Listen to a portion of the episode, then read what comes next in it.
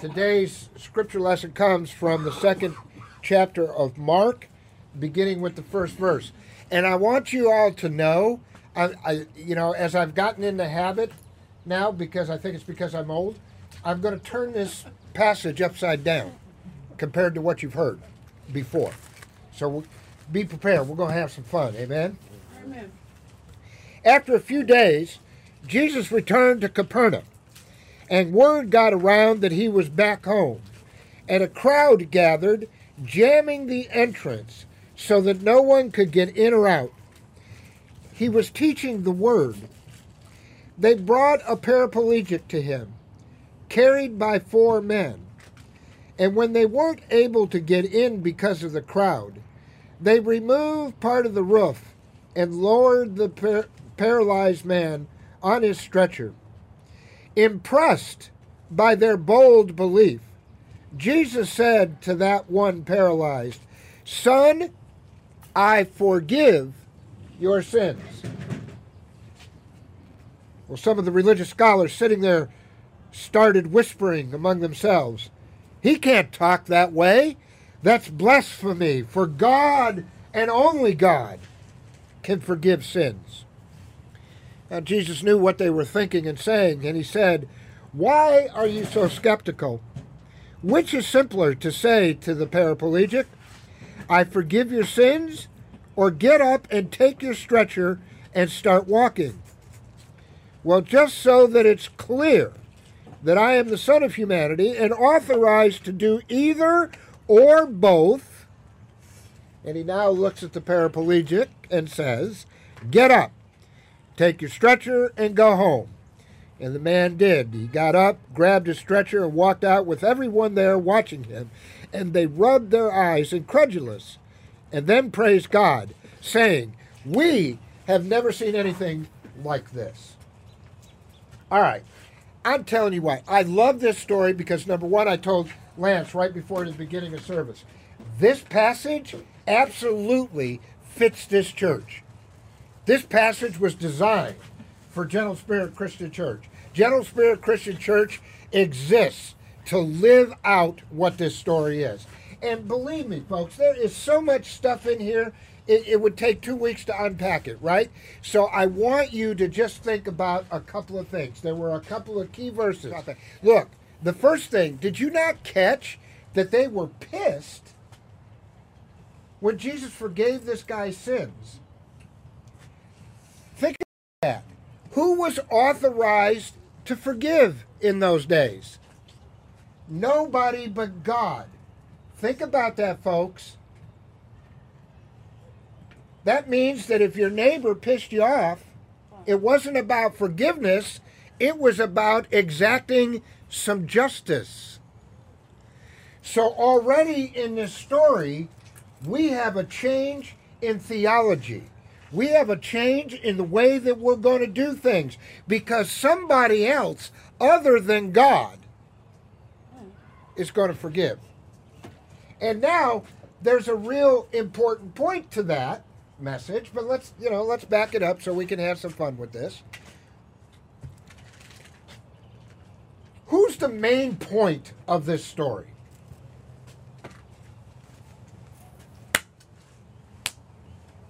Who's the main character? I mean, besides Jesus doing his thing, who's the main character? Yes, sir, ma'am. The paralyzed. The paralyzed man. Okay, that's I. I like that. That makes sense, right? He's paralyzed. He's being carried there, right? He's being dropped down in front of Jesus. But you know what you didn't hear? Because this is where I said I'm going to turn this thing upside down. Because for years in church, what do we do? We focus on the miracle, amen? We focus on, oh my God, this guy was paralyzed and now he can walk.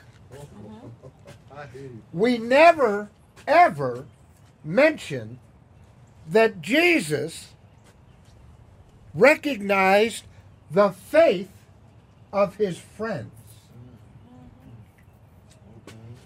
Had nothing to do with the paralyzed man. It had everything to do with the faith of his friends. Now, for those of you who are sitting there going, "Wow, wow, that's kind of, yeah, that's that's not a big deal." Let me tell you something.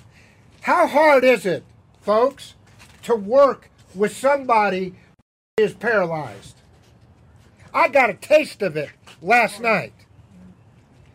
When I went to see Amanda, MS has got her body, and it's not letting go. She can't use her right arm. She can no longer walk. On her left hand, all she can use is her thumb, first finger, and the finger of love. Amen? And she can only use that to grip things. She cannot type on a keyboard anymore.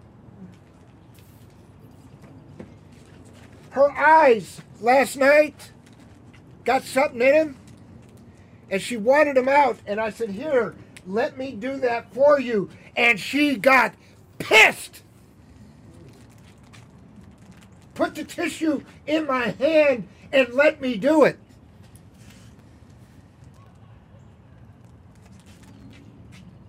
So, do you think for a minute that this paralyzed, paralyzed guy was any easy thing? No, as a matter of fact, people around him were probably sick and tired of him. Sick and tired of having to wait on him hand and foot. And I titled this sermon what? From preaching to meddling? I'm about to meddle because how many of you get tired of each other and us when we have to do something for you or you need some help? We have people who won't ask for help because they think that what you're thinking is, damn, can't you do it yourself?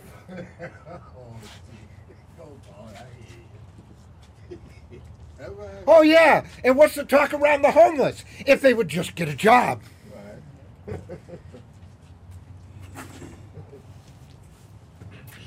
you know, we need the staff to show up on time.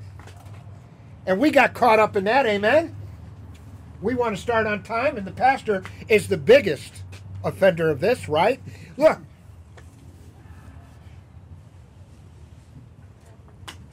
We get caught up in doing it the right way. We want to start church on time, but sometimes it's prevented. You know, that was one of the lessons we actually learned when we moved outside, amen, was that we were going to have weeks where it wasn't going to go according to plan, no matter what we did. You know, all we have to do here is be here another half hour or so, and it may start to rain again. Plans will change, amen? It takes teamwork. And what I realized as I was reading this, and why I said that this was our church, was because I realized, you know, Matthew had to steal a car today, although he didn't. We're kidding him about that. It was his grandma's car. Well, I just told the world, yeah. Any policeman out there, I was just kidding. I borrowed the car. Yeah. but if he hadn't done that, two more staff members would have picked him up and brought him to church so that he could do his responsibilities. It's the same thing with the guy in the mat. That guy in the mat sat there and had to beg for his food. And don't you know there were people that went by him every day saying, you know, why don't you do something? I know you're paralyzed, but why don't you do something? Can't you get somebody that can do this so we don't feel guilty every time we walk by? And then on top of that, can you imagine this guy on the mat? How many of you have known people that had some kind of disability? And how cranky do they get? Amen. How many of you have been sick? And how cranky do you get? Amen. You better claim that one. Amen.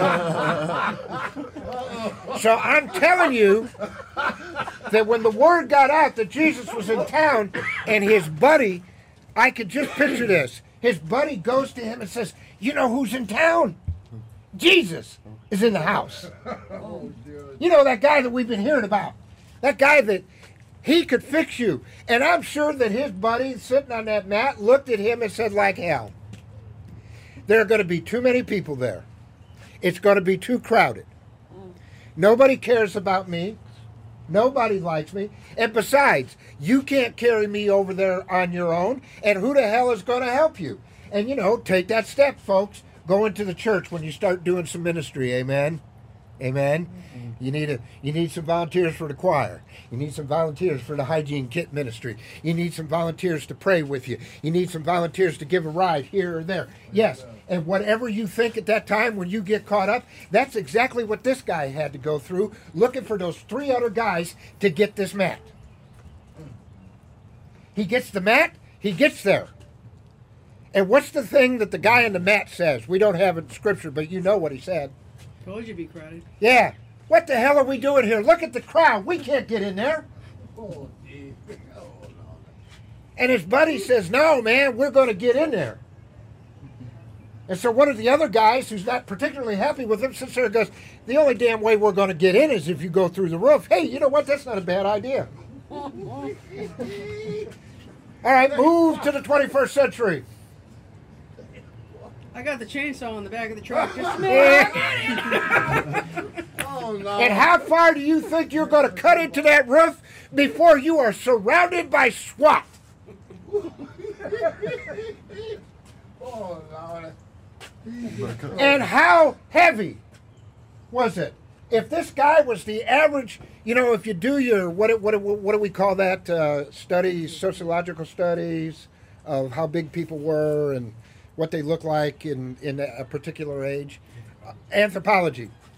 If you look back at that, we know that the average height of a man in those days was right around five six, five six, five seven. Average weight 135 to 150 pounds. This guy could not move. He could not help them as they got ready to lift him up. Hello, they're going up to a roof, and while it may not have been any higher than that, somebody, can you help me get somebody up there? Would someone tie me on this cart because I really don't want to fall off? Amen. and get this, we learned a lesson here, didn't we? Remember when we had that person who come to our church in a wheelchair? Yep. And how much dignity it stole from them when we had to get four people to lift that wheelchair up so that it could get over the curb. They would rather wheel all the way down there and come up the sidewalk and be at the edge. Because what happens when you lift up that wheelchair, there's a possibility that you're going to what? Drop them. So who can blame this guy in the mat? The whole time they're raising him up to the roof, going, What the hell are you doing? We don't need to be here. I told you this is not going to work. And then when they get him on top of the roof. The other two guys look at his best buddy and say, This is on you. You go, you, you gonna knock that hole in there? Go ahead. And then, what does it tell us in Scripture? Jesus understood the story of these four men, actually five, probably pretty much the way that I've explained it to you. He was amazed at what they were willing to do for their friend. Folks, point number one of this sermon. What are you willing to do for your brother or sister in the faith?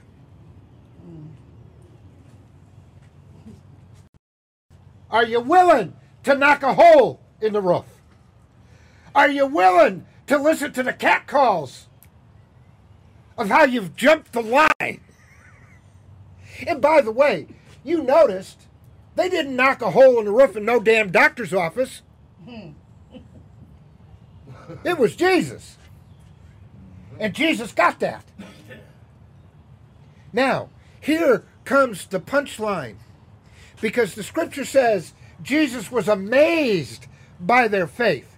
Now, you know, paralysis happens for a lot of reasons. Amen. You ever had too much to do, Reverend LT? and just sit there and look at all that stuff that's on your plate Yeah. and go, you know what? I'll just sing a song. I think I'll just sit here. I think I'll go read a book. I think I'll get on and I'll make a phone call. Hallelujah. I think I'll call somebody on staff. I have got too much to do. I am paralyzed. Or how about those of you who are so paralyzed with your anger that you can't smile anymore? Mm. Mm. How many of us are so paralyzed in our cynicism that we don't lift a hand to help anymore? Pray. There are lots of reasons that we are paralyzed besides physical. Especially when you get to prison. Your boy. Good. So now, if you recognize that, you recognize the work of these four friends knocking that hole in the roof, lowering this man, he gets down to eye level with Jesus. And the words out of Jesus' mouth, you're forgiven. Oh. Oh. Lord have mercy. Ain't that something? you forgive. And then the jerks start to talk. Who the hell is he?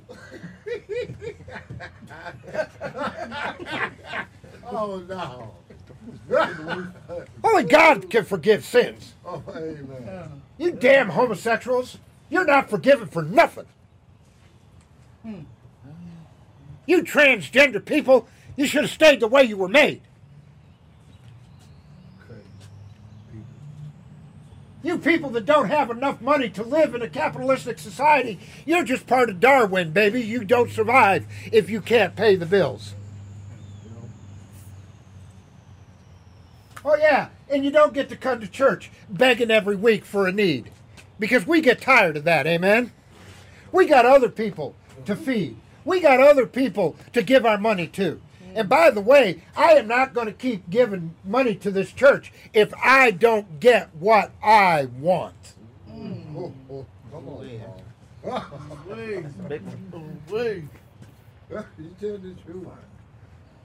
Now put yourself on that mat because that's all the stuff that's paralyzing you. And as you get lowered in front of Jesus in your relationship, hear these words You are forgiven.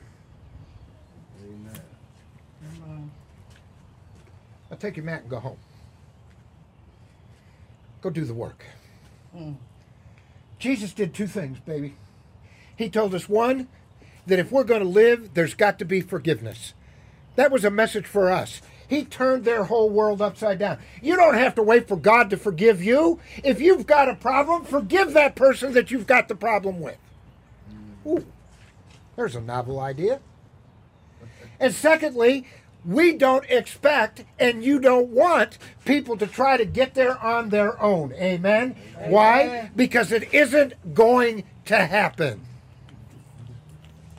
I heard somebody down at the state capitol, one of these lobbyists, stand in front of this whole group of people and say, you know, all we have to do is get affordable housing and homelessness will go away. I wanted to scream. Hear me about Affordable housing doesn't mean jack if you haven't got a job with a livable wage. Affordable housing doesn't mean jack if you don't have access to being able to get help with your addiction. Affordable housing does not mean jack if you don't have access to mental health care. Do you understand this? That's why Jesus recognized those four people. And that's why Jesus and God, I think, with this church and the way that we do ministry, that we've got to take this seriously. It takes all of us. Mm-hmm. And then the one thing we got to remember when we're most upset with ourselves, when we're not happy with each other, when we're not happy with the world that we live in, we need to remember the words of Jesus. You are forgiven. That's powerful. And when everybody starts to mutter about that, Jesus asks a really simple question Which is easier?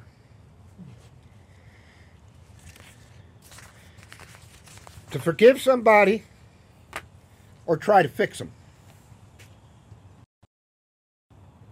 You hear me? Because if you tell the guy to get up off the mat, isn't that what you're doing? You're trying to fix him. Trying to come up with some kind of miracle cure so that he can do what? Take care of himself. Because you're too busy. Did I say that out loud? Yes, I did. So, which is easier, folks? To forgive somebody and give them a new lease on life, or continue the sloppy stuff that we've done in society and in the churches for the last thousand years or so and try to fix people? It's a relationship with God first. If people understand that they have a relationship with God, they can do anything. And if everybody has a relationship with God, then guess what? We all just kind of pitch in, don't we? How do you think this church gets set up in the morning? It's the story of the four men. How do you think the church gets put away at the end of service? It's the story of those four men. Why do you think we do all that we do with First Christian Church of Decatur? It's because it's the four men. Most importantly, though, why do you pray for each other? Each and every day.